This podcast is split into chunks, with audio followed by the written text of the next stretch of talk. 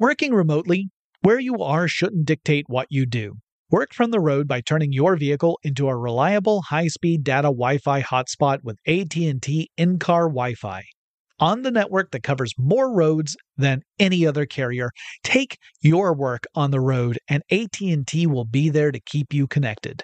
Connect up to 10 devices and stream conference calls, finish up that presentation, or answer last-minute emails. Why wait? Go to att.com slash in-car Wi-Fi today for free trial eligibility. Based on independent third-party data, number of devices varies by manufacturer. Always pay careful attention to the road and don't drive distracted. Wi-Fi hotspot intended for passenger use only when vehicle is in operation. Compatible device and vehicle required.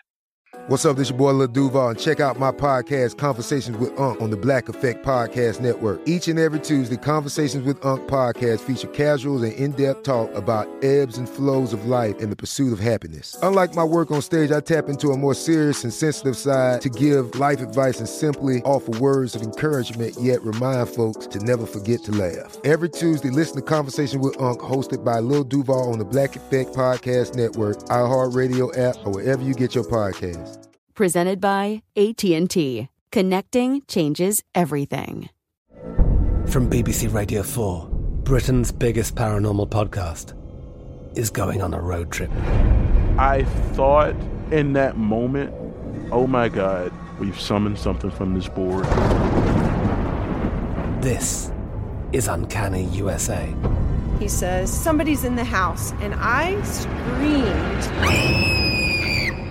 Listen to Uncanny USA wherever you get your BBC podcasts. If you dare.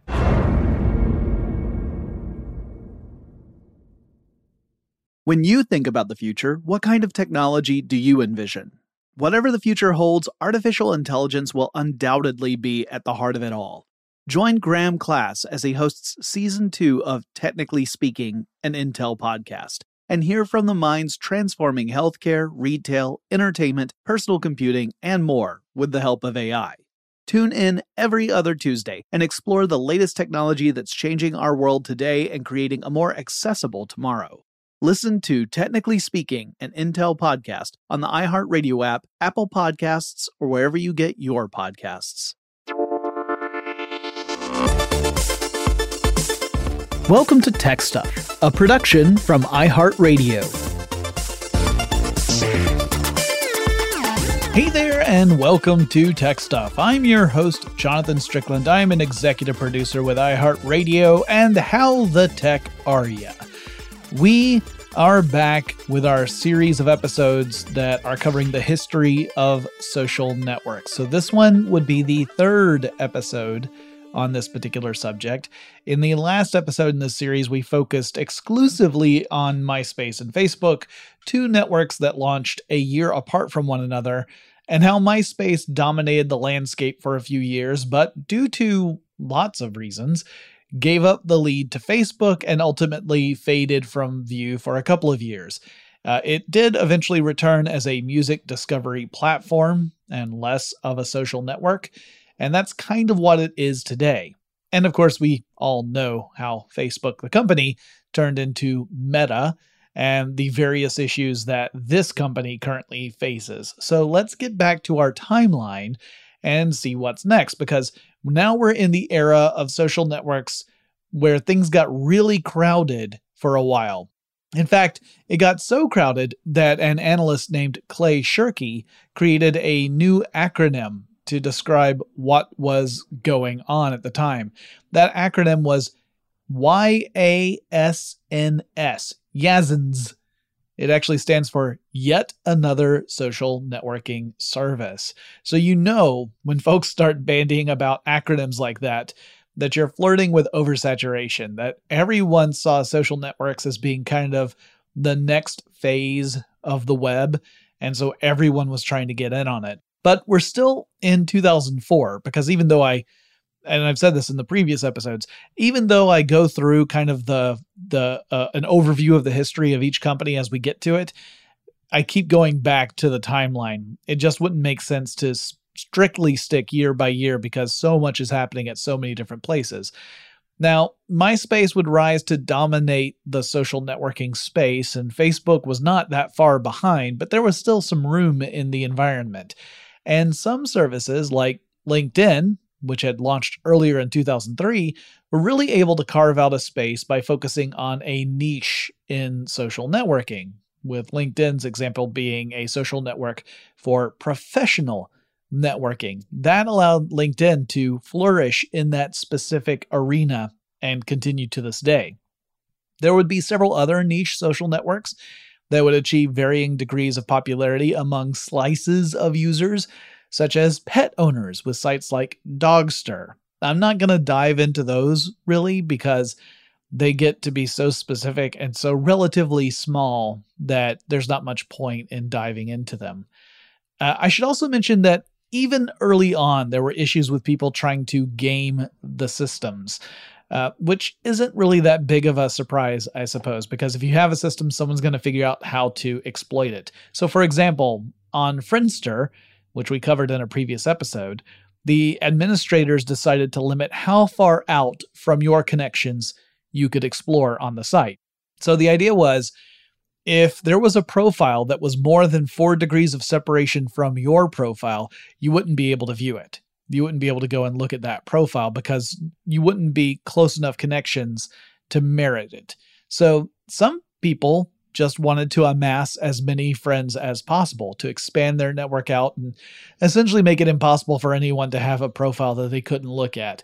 It was kind of like a game. The number of friends you accumulated would be analogous to the num- the points you could amass in a video game. To that end, people were doing stuff like sending friend requests to distant degrees of separation, you know, folks they didn't know or had never been aware of before, just to see more potential friends being opened up.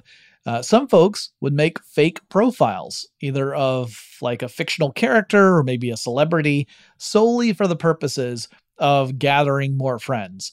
The abuse of the platform caused some real cultural problems for the site, and we would see similar behaviors emerge on other platforms. Not exactly the same thing necessarily, but more examples of people saying, oh, it works this way, but what if I use it this other way? which is a real hacker mentality. And I don't mean that in a bad way. Now, whether it was because users wanted to feel popular or they were simply finding value in the network beyond its intended purpose, the activities on Friendster often led to the platform itself losing value. In that the folks who were not game, gaming the system, who were just there to use it as it was intended, were finding it harder to navigate the networks and to be sure that the people they were befriending were actually who they thought they were. All right, let's get back to 2004. Uh, Caterina Fake and Stuart Butterfield, who at the time were married, uh, they later would separate, were working on an MMORPG, that's massive multiplayer online role playing game. The game's name was Game Never Ending. Should have been game never starting because the game would never actually launch. But uh, but within that game, there was a feature in which users would be able to upload photos. That ended up being spun off into a fully fledged service of its own, and that service became known as Flickr. F L I C K R. By the way, there was this also this era of web-based companies where it became trendy to not include certain vowels in your name. Twitter, which we will talk about in the next episode of this series, was at one point just called TWTTR with no I and no E in it. But anyway, Flickr was not the first online photo sharing service. There were others like Photobucket, and there was an early version of Picasa that kind of had elements of that. Uh, there was also Smug Mug, which was really more for photographers. But it did introduce something really useful. So it wasn't first at allowing you to upload your photos to an album, but it did allow you to do meta tagging. And so you could tag photos with any kind of metadata you liked, not just photos you uploaded, but also photos that you viewed. And that made these photos searchable by keyword. So let's say you're an avid diver and a photographer, and you upload photos of some of your dives and you use relevant keywords And you use those same keywords to search for other photos from other divers like you. Maybe you find a community of, of diver photographers that you didn't know about and you would connect with them. So Flickr effectively outsourced the taxonomy of the photographs that were on its site to the community, and the community eagerly took up the task. And this just made Flickr a more valuable tool because you could find photos on just about anything if you just started searching for certain keywords. Flickr would become really famous pretty quickly. Fake and Butterfield founded it in February 2004, and just a year later, in early 2005, internet giant at the time, Yahoo, would come a calling. Now, Flickr was still in the early stages of receiving influxes of cash from angel investors, and it was very early days to consider selling to a bigger company. And this was not an easy decision. Uh, should you play the long game and try to build value in your company, which would in turn push up the price tag? Uh, alternatively, you could try and just stay a solvent standalone company on your own and not sell to anybody or should you cash out when the opportunity arises? This is a very tough thing to consider because keep in mind, this is 2005. It was not that far removed from the dot com crash. And that crash illustrated that nothing is ever a sure thing. So sometimes when that opportunity comes around, you may not get another one. So it, it, there's a lot of pressure. Now, at the same time, Flickr's star was on the rise. I mean, even other services like Blogger were leaning on Flickr to power image uploads. So Flickr was becoming more influential in the web in general.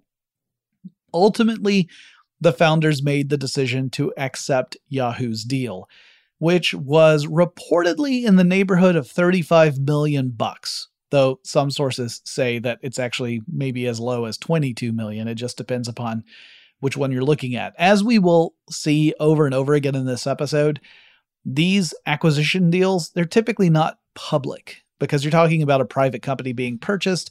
You don't often know how much was actually paid for it. So we hear everything from 22 to 35 million dollars. Now later on, as social network sites were being bought and sold in the hundreds of millions of dollars range, it would appear in retrospect like this could have been the wrong call, right? that Flickr should have held on to itself and just waited a little bit longer and it probably could have sold for way more money. But at the time, that was impossible to say. You just couldn't be sure of it. As for Flickr, under Yahoo, it would grow substantially. It went from a quarter million users to more than 2 million in less than a year. And it also increased in features, included one that I thought was super cool where you could look at a map and click on locations of the map, and it would pull up photographs of that location. So you could actually click around on a map and see photos of those sites. And I thought that was really cool. It was a great way to contextualize photographs. Butterfield and Fake stuck around with Flickr until around 2008, and they left the company at that point. At that point, they had also split as a married couple as well. They would each go on to found other companies. Butterfield would actually co found one that's a really big deal today, that being Slack. So, yeah, one of the founders of Flickr would then go on to co found Slack. Flickr gave users uh, a lot of storage space to play with. In 2013, Yahoo, I mean, this was crazy. They gave users an entire terabyte of free storage for their photos. That was unfathomable at that time. It's still pretty crazy today, but I mean, really, at that time, that was nuts.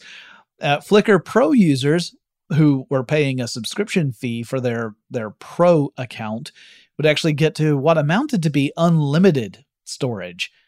But by this point, Flickr was already facing competition from services like Instagram and Facebook, and users didn't have the same storage at those services. They couldn't put in nearly as many photos there. Uh, nor did they enjoy the same extensive meta tagging features that you had on Flickr, but the tighter social integration on those platforms won out. So while Flickr undoubtedly had incredible features and great benefits in the form of storage, it's just, you know, people were being more active on these other social networks. And so Flickr's importance began to fade a bit. Moreover, there were real serious problems going on at the parent company of Yahoo. It was kind of teetering on the edge of a free fall death spiral for a while. I've done episodes about Yahoo and what went on over there. Uh, I may have to revisit that topic at some point and give kind of a new take or a, at least an update on that because so much has happened at Yahoo. But Verizon acquired Yahoo in 2017 and then put Yahoo under a subsidiary company called Oath. And then the following year, SmugMug, you know, an old photo competitor that had launched in 2002 but had kind of eschewed the social network approach. It was really just purely about, you know, being a place to to store photos. Uh, it acquired Flickr from Oath. So Flickr ultimately was acquired by a, an old competitor. In 2018, Flickr announced that the uh, it was bringing an end to that terabyte of storage. Users would then have a cap of just 1,000 photos, and that anything beyond that would start to see photos deleted from the service. And that led to a bit of a scramble, at least among some parts of the internet, to preserve information. But in many ways, this is kind of like having a physical photo album and then misplacing it, you know, losing it. And if it's out of your mind, you probably don't even miss it. It's just when you think about it that you're like, oh yeah, whatever happened to that? Now, Flickr's fate also reminds us that online storage is not necessarily for forever. It might seem like that because these are really big companies. They have a lot of redundancy built into them. You know, it's one of those things where, like, if you store your pictures locally and something happens to your home, you might lose all those pictures. But if you store them in the cloud and something happens to a server in the cloud, those photos are more likely than not stored on multiple other servers, so you don't lose them. So we don't often think of things stored in the cloud as being temporary, but they can be. You know, if the company goes out of business or it's acquired by another company or whatever, it can happen. Ultimately, there's no completely safe way to store your digital information, whether it's local or on the cloud. Though hopefully most cloud systems will at least give signs that you should migrate stuff elsewhere before they go belly up. Okay, that's Flickr. When we come back, we're going to talk more about a social network that we mentioned in the first episode in this series, but didn't really go into. But first, this quick break. Working remotely, where you are shouldn't dictate what you do. Work from the road by turning your vehicle into a reliable high-speed data Wi-Fi hotspot with AT&T in-car Wi-Fi on the network that covers more roads than any other carrier. Take your work on the road and AT&T will be there to keep you connected. Connect up to 10 devices and stream conference calls, finish up that presentation, or answer last-minute emails. Why wait? Go to att.com slash in-car Wi-Fi today for free trial eligibility. Based on independent third party data, number of devices varies by manufacturer. Always pay careful attention to the road and don't drive distracted. Wi Fi hotspot intended for passenger use only when vehicle is in operation. Compatible device and vehicle required. I'm Katya Adler, host of The Global Story. Over the last 25 years, I've covered conflicts in the Middle East, political and economic crises in Europe, drug cartels in Mexico. Now I'm covering the stories behind the news all over the world in conversation with those who break it. Join me Monday to Friday to find out what's happening, why, and what it all means. Follow the global story from the BBC wherever you listen to podcasts. Get emotional with me, Radhi Devlukia, in my new podcast, A Really Good Cry. We're going to talk about and go through all the things that are sometimes difficult to process alone. We're going to go over how to regulate your emotions, diving deep into holistic personal development, and just building your mindset to have a happier, healthier life. We're going to be talking with some of my best friends. I didn't know we were going to go there on this. People that I admire. When we say listen to your body, really tune into exactly. what's going on. Authors of books that have changed my life. Now you're talking about sympathy, right. which is different than empathy, yeah. right? And basically have conversations that can help us get through this crazy thing we call life. I already believe in myself. I already yeah. see myself. And so when people give me an opportunity, I'm just like, oh, great, you see me too. We'll laugh together, we'll cry together, and find a way through all of our emotions. Never forget, it's okay to cry as long as you make it a really good one. Listen to A Really Good Cry with Radhi Devlukia on the iHeartRadio app, Apple Podcasts, or wherever you get your podcasts. The Therapy for Black Girls podcast is an NAACP and Webby Award winning podcast dedicated to all things mental health, personal development, and all of the small decisions we can make to become the best possible versions of ourselves. Here, we have the conversations that help Black women decipher how their past inform who they are today and use that information to decide who they want to be moving forward. We chat about things like how to establish routines that center self care, what burnout looks and feels like, and defining what aspects of our lives are making us happy and what parts are holding us back. I'm your host, Dr. Joy Harden Bradford, a licensed psychologist in Atlanta, Georgia, and I can't wait for you to join the conversation every Wednesday. Listen to the Therapy for Black Girls podcast on the iHeartRadio app, Apple Podcasts, or wherever you get your podcasts. Take good care, and we'll see you there.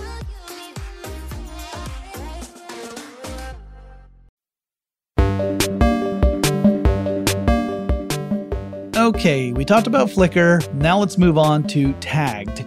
And again, we talked a little bit about Tagged in the first episode because Tagged ultimately acquired High Five in 2011. And we mentioned High Five early on in this series.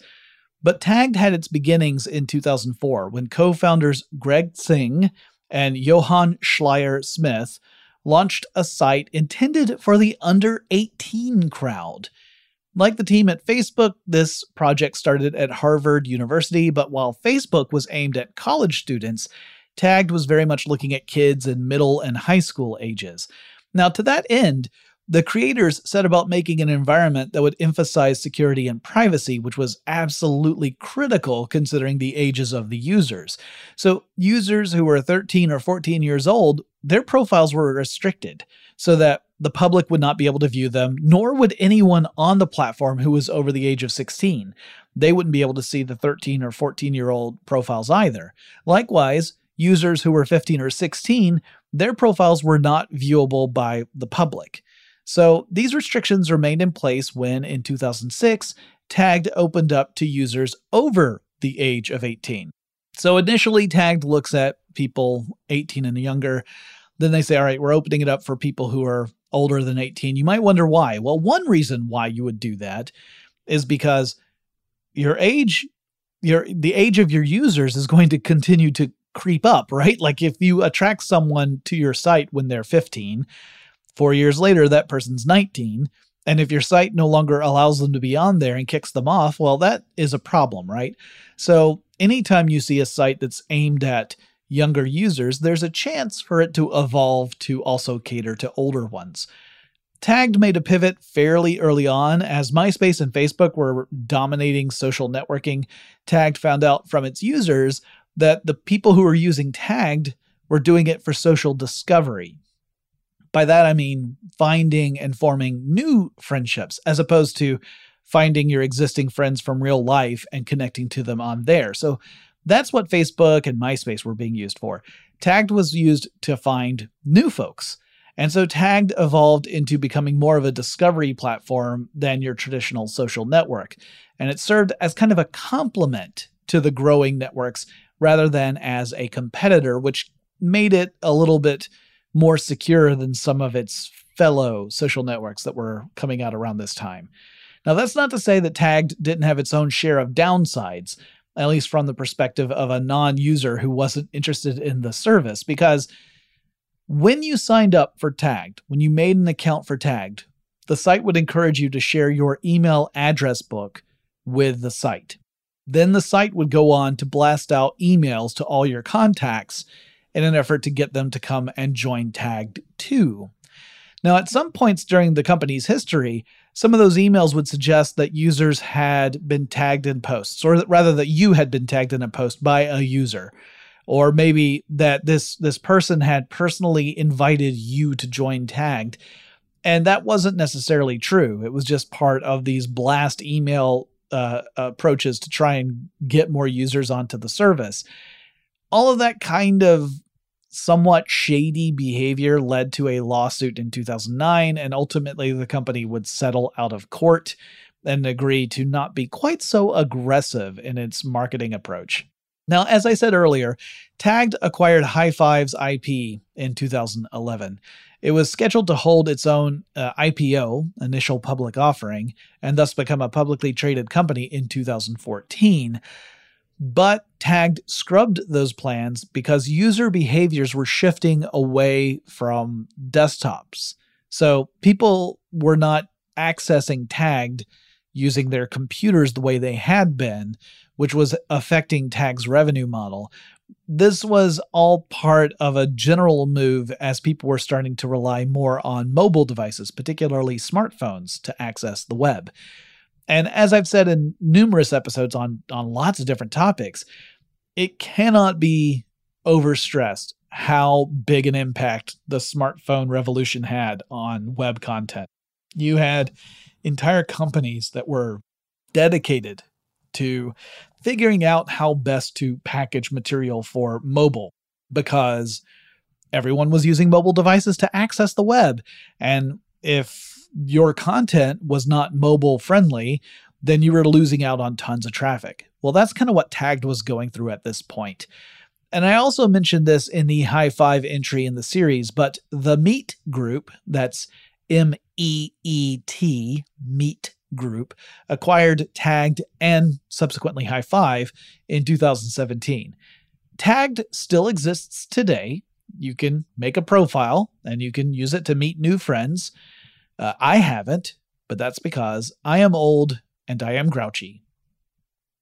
There have been a few massively effective internet startup killers in the short history of the web. Uh, there was the dot com bubble burst that killed lots of startups. It laid waste to tons of them, though, to be fair, some of those companies were pr- probably on thin ice to begin with. It was just that the dot com crash was definitely too much for them to make it through. But yeah, there there were plenty of early web startups where if you took a good look at their business plan or in some cases lack thereof, you'd say, yeah, of course those didn't last the test of time.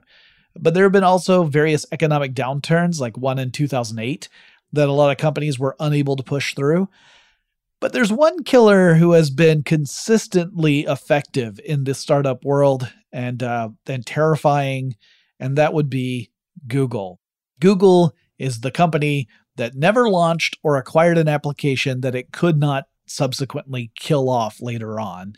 Uh, the company's infamous for launching or acquiring and then shutting down various services and features, or sometimes incorporating parts of them into other products. So there are some Frankenstein monster style Google products out there that are uh, the sum of a bunch of parts that came from other startups and services over the years.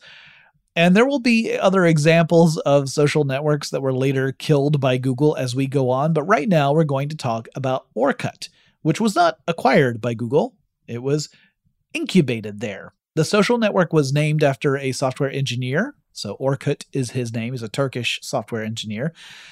And this particular project grew out of Google's then policy of allowing employees 20% time to work on their own projects. So, what this meant was you could spend one fifth of every week working on projects that are outside of your official duties. So you still had to do your job, right? You had a you had things you had to do as whatever your role was. But 20% of your time could also be spent on other projects. And the idea was that engineers would create interesting tools and services and features or technologies that Google could later incorporate or adopt in the future. And Orkut, the social network, started out as just that kind of a project. Now, Google had previously attempted to acquire Friendster, but that effort fizzled out. Friendster declined the offer.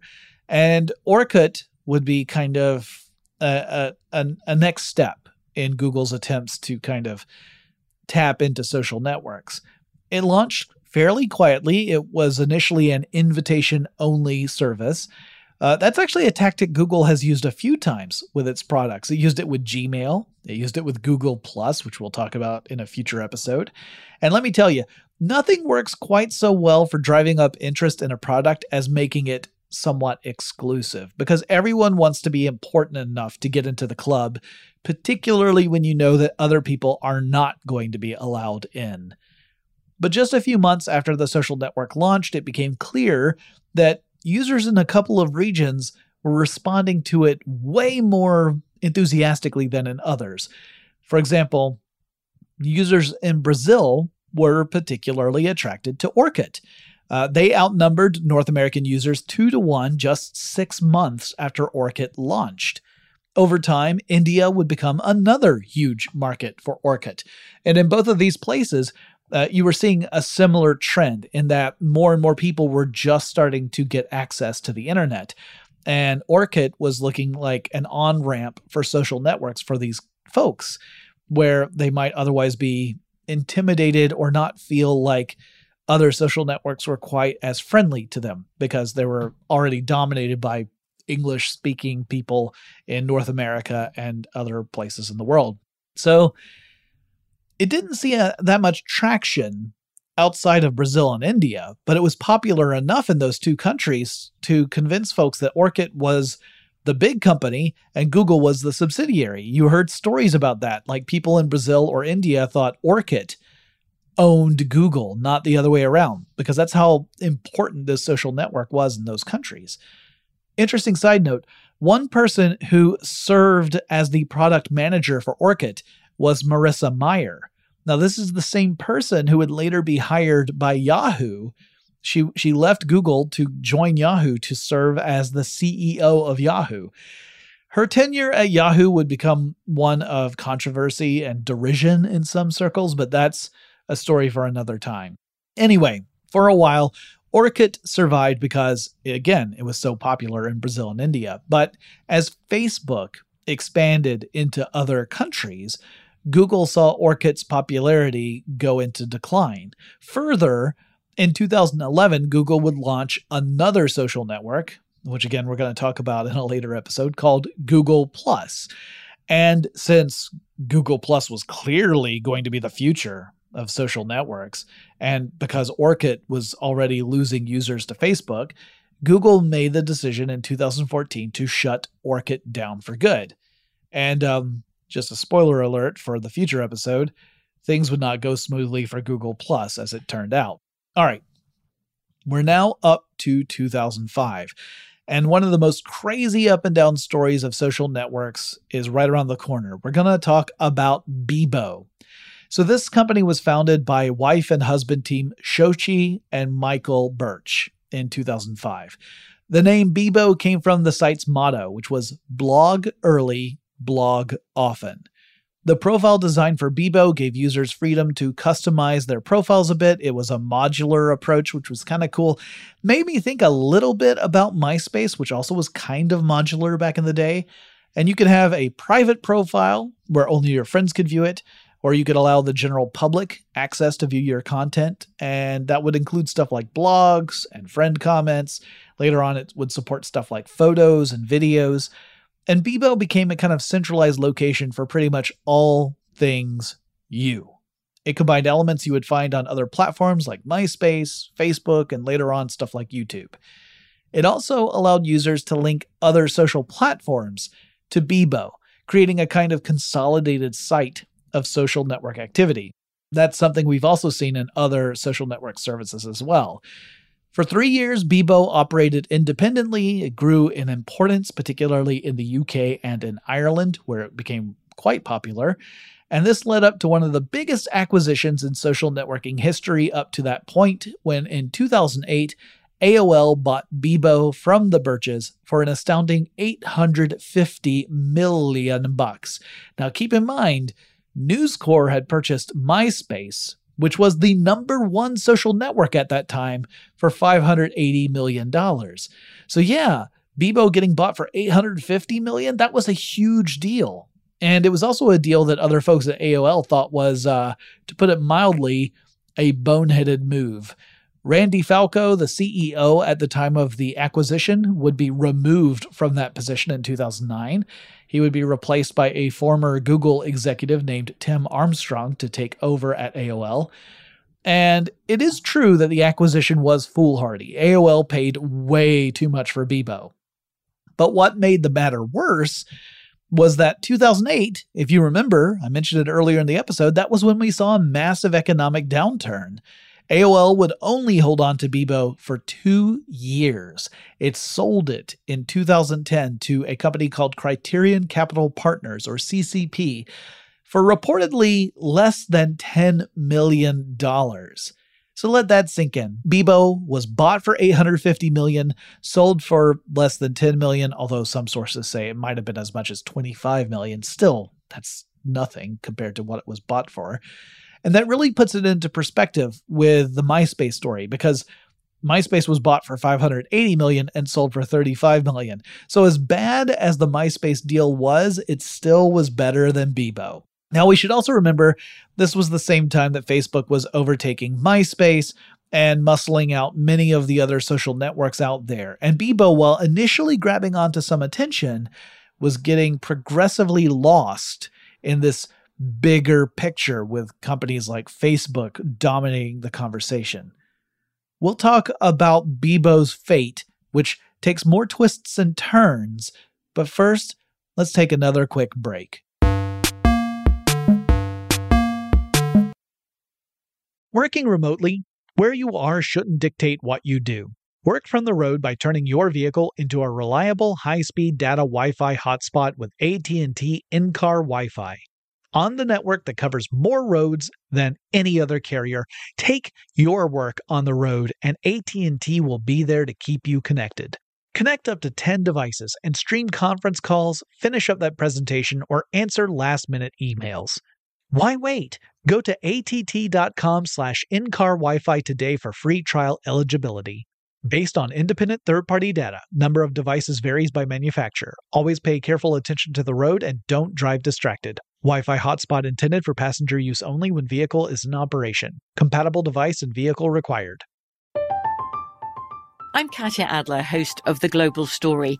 Over the last 25 years, I've covered conflicts in the Middle East, political and economic crises in Europe, drug cartels in Mexico.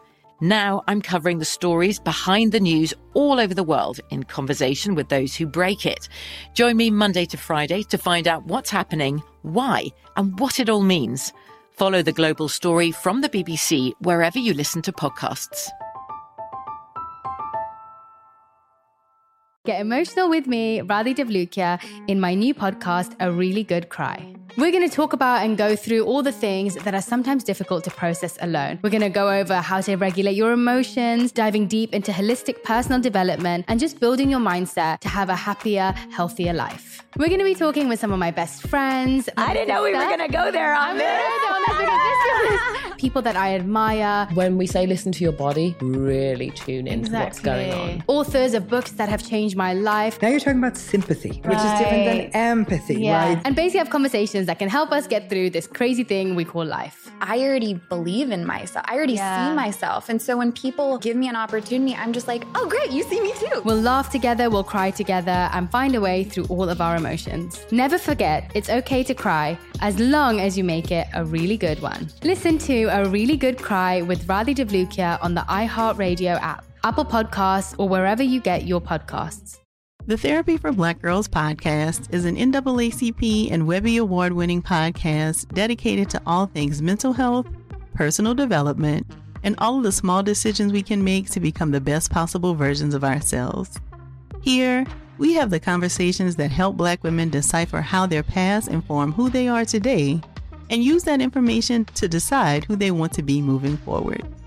We chat about things like how to establish routines that center self care, what burnout looks and feels like, and defining what aspects of our lives are making us happy and what parts are holding us back. I'm your host, Dr. Joy Harden Bradford, a licensed psychologist in Atlanta, Georgia and I can't wait for you to join the conversation every Wednesday. Listen to the Therapy for Black Girls podcast on the iHeartRadio app, Apple Podcasts, or wherever you get your podcasts. Take good care, and we'll see you there.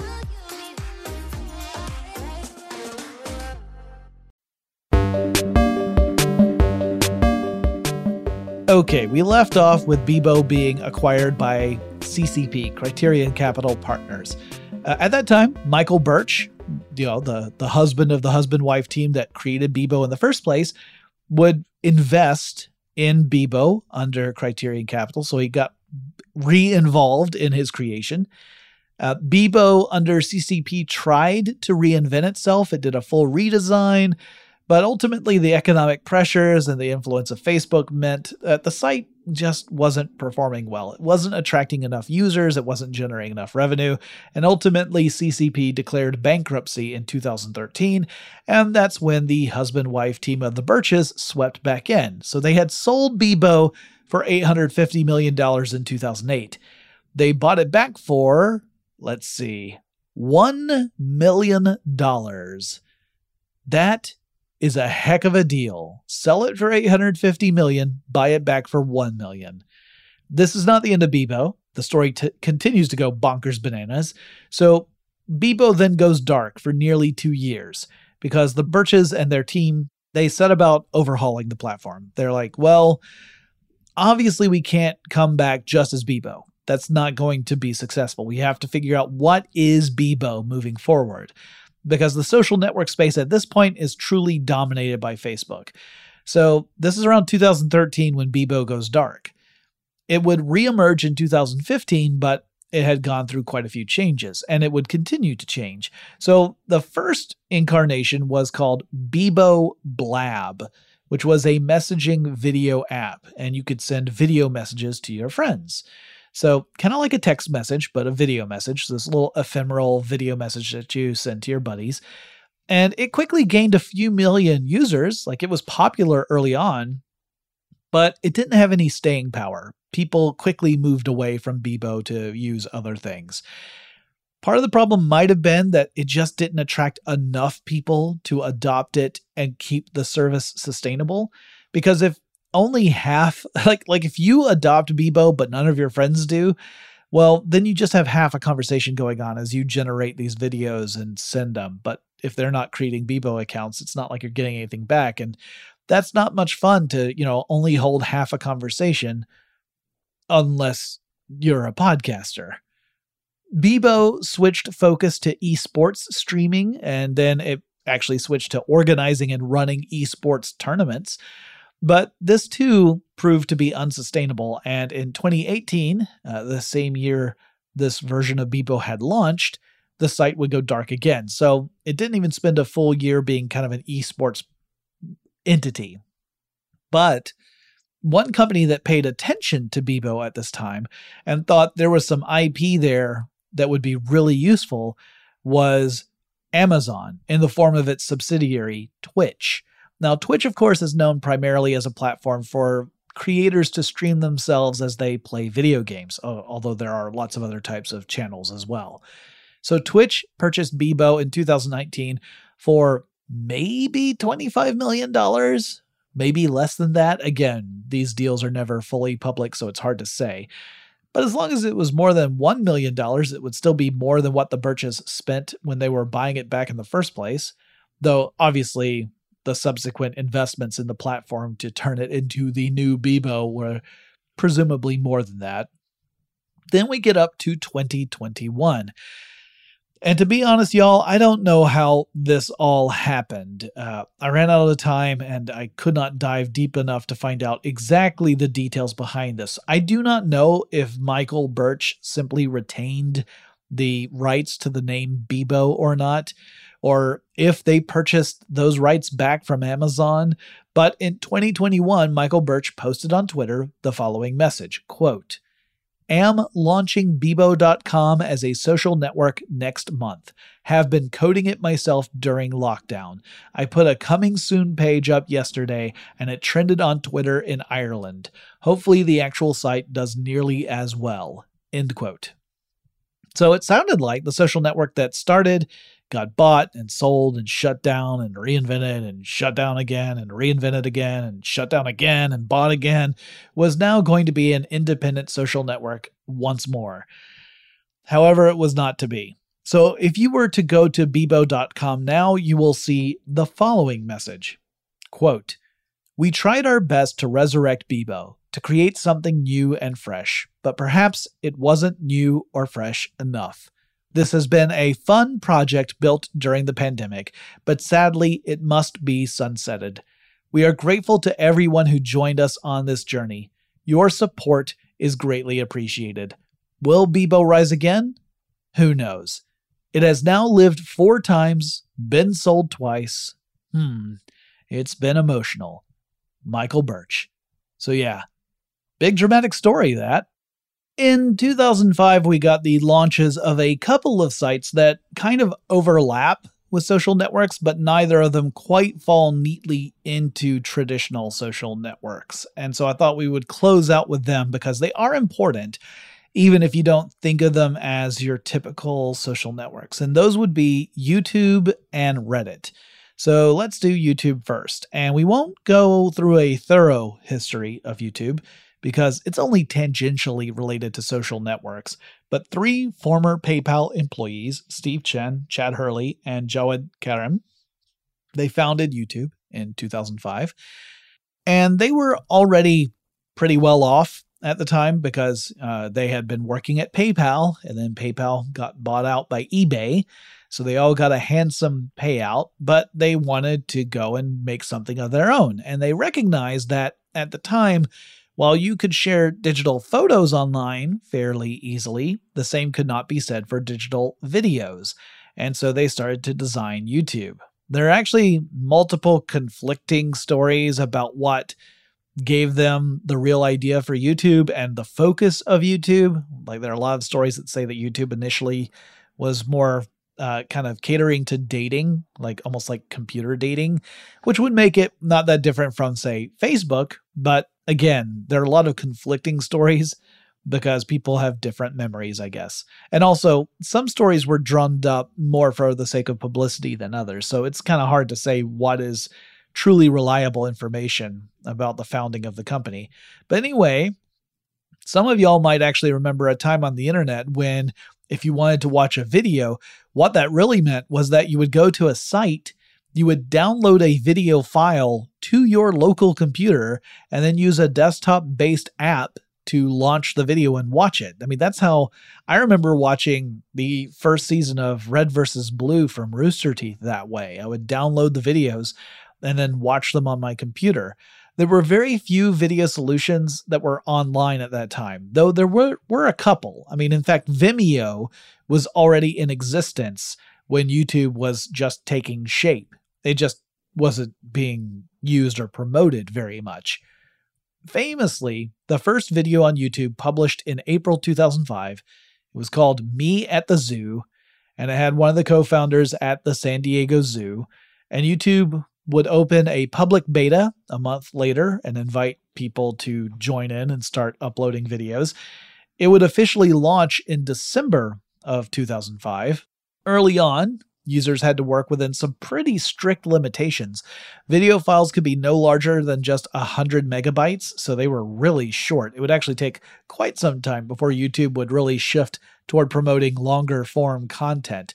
Uh, for years, there was a, a hard limit of 10 minutes for the vast majority of users on YouTube. And then eventually, those restrictions would become less and less important. Uh, with YouTube really focusing on long form content at a point, and now it's kind of shifting back to short form as platforms like TikTok gain more and more popularity. But even before YouTube had launched out of its beta, the site was attracting tens of thousands of visitors every day.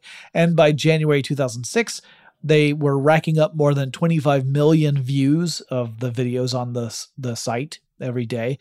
Uh, the trajectory was really clear. By the summer of 2006, the number of views per day topped 100 million. And with this success came some problems. There were technical demands to keep the site up and operational, and they were increasing dramatically. So it was an important and expensive job to add more computational assets like storage and stuff in order to keep YouTube going. Plus, people were already showing a bit of a tendency to upload videos that, you know, they didn't actually own the rights to. So, various entertainment studios in the worlds of music, movies, and television really began to crack down on YouTube due to the proliferation of copyright infringement across the site. Fortunately, Big Daddy Google came a calling in November 2006 and uh, signed an acquisition deal with YouTube, purchasing YouTube in a deal that was valued at 1.65 billion with a B dollars in stock. So each co-founder walked away with the equivalent of around 400 million dollars. Yowza.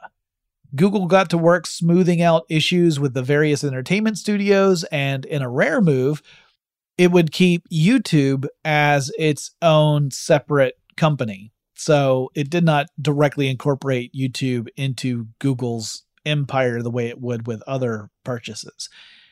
Then we entered into the early age of viral videos, and YouTube would later introduce a partner program which would allow content creators to make money off of advertising that was served against their videos.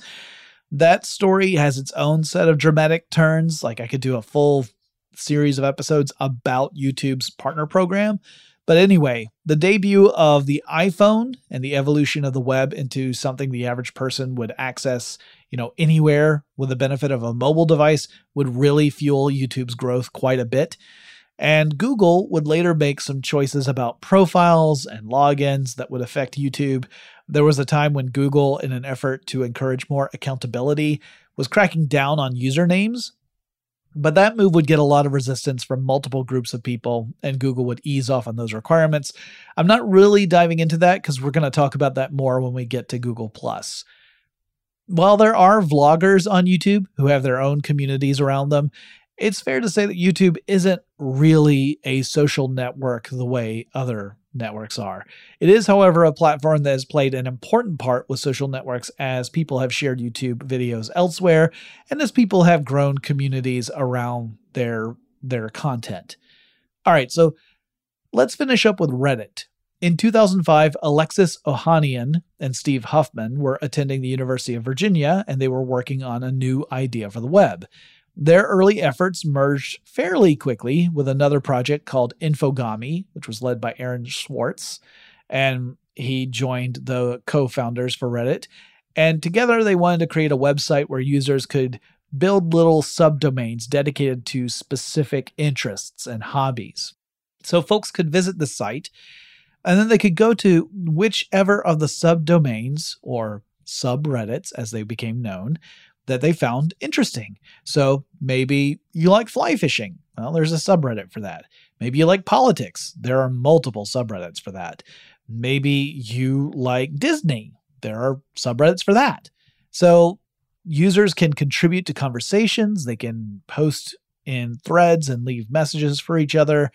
They can create new threads that are based on whatever the subreddit is focused on, and gradually communities would form around these. And some of those communities would become incredibly influential and important. Some of them would become unbelievably toxic, and some would be both.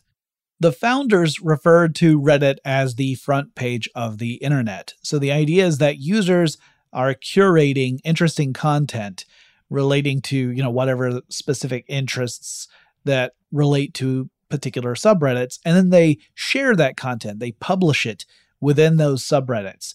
And some subreddits would become wildly popular and have tens of thousands of people involved in it and get tons of users and traffic and engagement. Some are much more niche and they have a much smaller community, but that community can still have a really strong emotional investment in the subject matter and be really engaged in the community. It's still just a niche interest. And this idea really caught on. And one year after launching, the publisher Conde Nast would come along and scoop up Reddit for somewhere between 10 and 20 million dollars. And Reddit would remain nestled under Conde Nast until 2011. And then Reddit became a full subsidiary of Conde Nast's own parent company, Advance Publications. So, Reddit also is not your typical social network site. Users can create a profile, they have a username, they use a password to access it. They can subscribe to specific subreddits that they're interested in. They can leave messages for each other and all that sort of stuff. In addition, in 2010, the site introduced the concept of gold memberships, also known as Reddit Premium. This would bring in revenue for Reddit that would supplement the money that was already coming in from advertising. So you might say, well, what what does a Reddit premium member get? So Reddit Premium membership has a few benefits. For one, it lets users browse Reddit without ads, so they don't see the ads or the promoted Reddits, which, by the way, is kind of like promoted Google search results where it can appear like it's just a normal uh, entry in a subreddit. And if you don't notice the fact that it was promoted, you might just think, oh, some user has submitted this, but in fact, it is an ad. But uh, yeah, premium members don't see those. They also get a monthly allowance of Reddit coins that also sometimes is known as Reddit Gold, but that made things really confusing because the premium membership is called Reddit Gold and the coins would also be called Reddit Gold, so they get confused. And you might say, well, what can you even buy with Reddit coins? Well, you can use them to buy awards to give other folks on Reddit.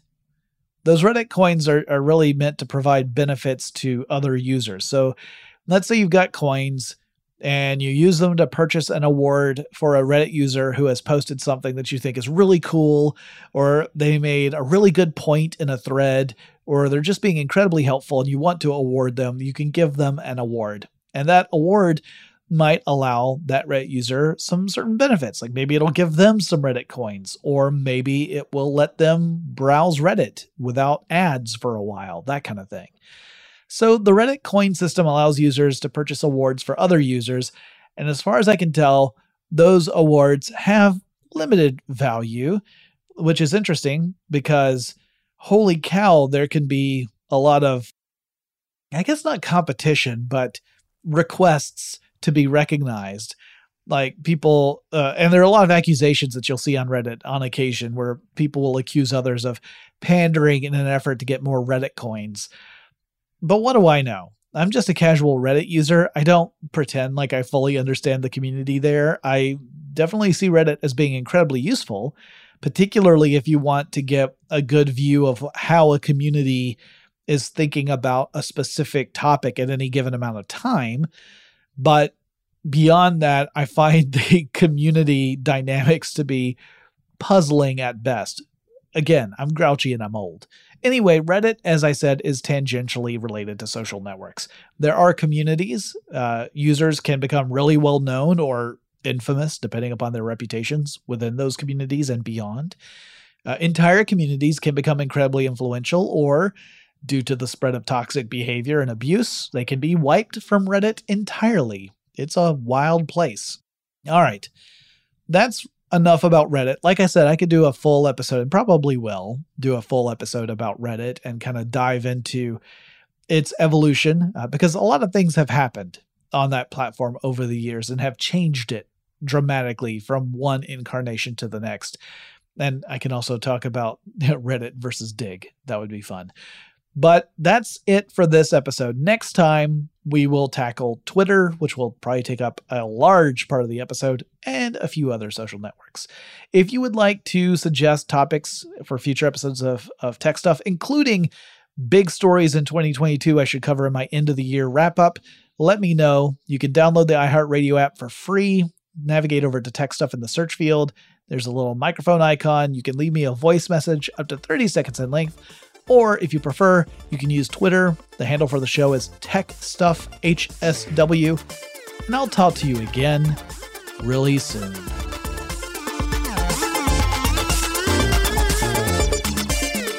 Tech Stuff is an iHeartRadio production. For more podcasts from iHeartRadio, visit the iHeartRadio app, Apple Podcasts, or wherever you listen to your favorite shows.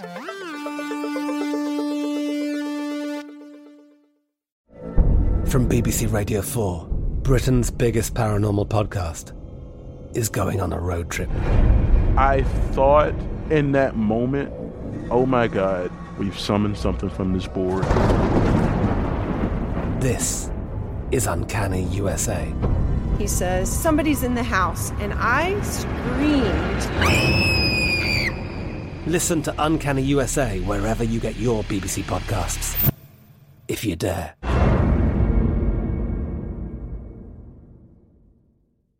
Get emotional with me, Radhi Devlukia, in my new podcast, A Really Good Cry. We're going to be talking with some of my best friends. I didn't know we were going to go there on I'm this. go there on this because people that I admire. When we say listen to your body, really tune into what's going on. Authors of books that have changed my life. Now you're talking about sympathy, which is different than empathy, Yeah. right? Never forget, it's okay to cry as long as you make it a really good one. Listen to A Really Good Cry with Radhi Devlukia on the iHeartRadio app, Apple Podcasts, or wherever you get your podcasts. It's brand new, season two. I'm Marissa Thalberg. And I'm Stephen Wolf Bedata, and we're excited to be back having bigger, bolder, and always real conversations. Straight from the C suite front lines of marketing, media, and more. We have great friends joining from people you may know, like Wilmer Valderrama and Bobby Berk. And people you'll want to know. So grab a coffee or, hey, even an Aperol Spritz and come join us on America's number one podcast network, iHeart. Listen to brand new on the iHeart Radio app, Apple Podcasts, or wherever you get your podcasts.